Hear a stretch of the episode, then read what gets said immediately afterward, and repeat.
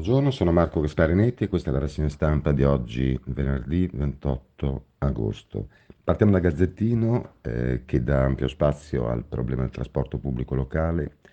Titolo a pagina 2 del dorso locale è Distanziamenti sui mezzi ACTV e ATVO temono ricadute insostenibili.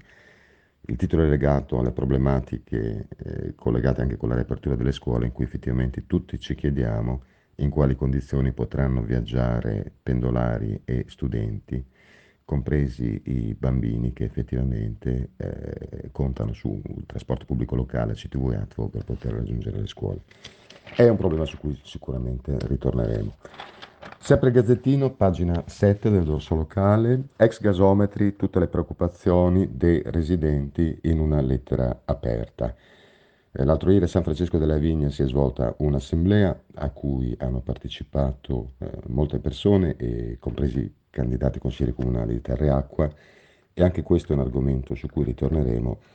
Come tutti sanno, credo, noi siamo fermamente contrari, e sottolineo fermamente contrari, a qualunque ipotesi di sviluppo alberghiero in quell'area contigua a San Francesco della Vigna. Nuova Venezia, dà spazio a una bellissima iniziativa e per una volta possiamo dedicarci a cose belle. Sui giornali non sempre leggiamo cose belle, ma il dovere dei giornalisti è anche dar conto dei problemi, non solo delle cose belle. In questo caso parliamo di un'iniziativa di Piero Dri, detto anche il forcolaio matto, uno dei quattro maestri d'ascia rimasti a Venezia, che propone di portare la voga a scuole, a scuole nelle scuole e garantendo anche incentivi a chi usa la barca in legno. È una bellissima richiesta questa di Piero, Piero ha 36 anni,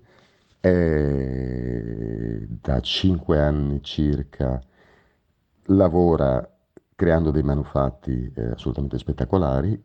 Da parte nostra massima simpatia e solidarietà per Piero, così come per Paolo, per Saverio e i nostri maestri d'ascia. Corriere della Sera a sua volta dà conto di... Eh, quelle che sono le fasi un po' convulse di questa campagna elettorale in cui sono state escluse dalla competizione per le municipalità ben cinque liste, tutte collegate con eh, il candidato sindaco Giovanni Andrea Martini e secondo i commissari che hanno escluso appunto queste liste, le carenze sarebbero quelle di non aver depositato il programma amministrativo, il bilancio preventivo delle spese e persino il contrassegno. Fine citazione, chiudo le virgolette. Abbiamo sicuramente tante notizie che in questi giorni si accavalleranno rispetto alle elezioni che ormai sono alle porte perché mancano poco più di tre settimane. Ne parleremo, ma cercheremo di non parlare soltanto di elezioni perché la vita continua e ci faremo carico in questa rassegna stampa di parlare anche di ciò che non è strettamente legato alle elezioni. Grazie a tutti, buona giornata e a domani.